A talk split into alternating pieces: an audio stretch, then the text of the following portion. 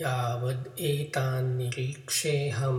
योद्धु कामस्थितान् कैर्मया सह योद्धव्यमस्ण समुद्य मे नाउ विच्छेद।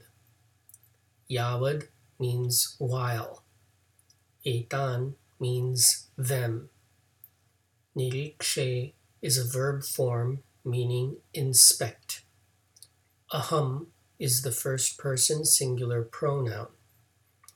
Yuddha means battle or war. Kama is a word whose meaning ranges from desire to lust. Yodhukaman is the plural instrumental form for the word meaning for eagerness to battle. Avasthitan is the present progressive tense of a verb meaning to gather or to assemble.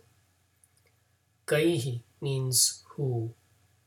Maya is the instrumental form of the first person pronoun. Saha means with, so Maya Saha translates here as with me.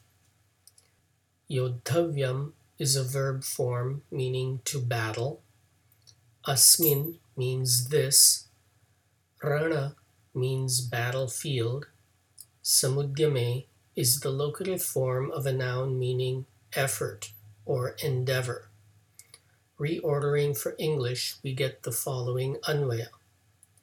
Yavad aham nirikshe etan kaihi yodhukaman avasthitan yodhavyam saha maya asmin Ranasamudyame.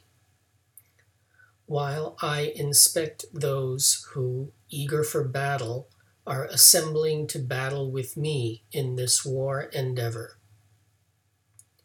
Thank you for subscribing to the 5 Minute Gita, narrated by Milind S. Pandit, with gratitude to my father and Sanskrit teacher, Dr. Sudhakar M. Pandit.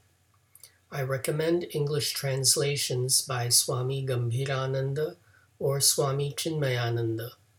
The late Dr. Sundar Hattangadi has also published Sandhi Viched and Anvaya, available online.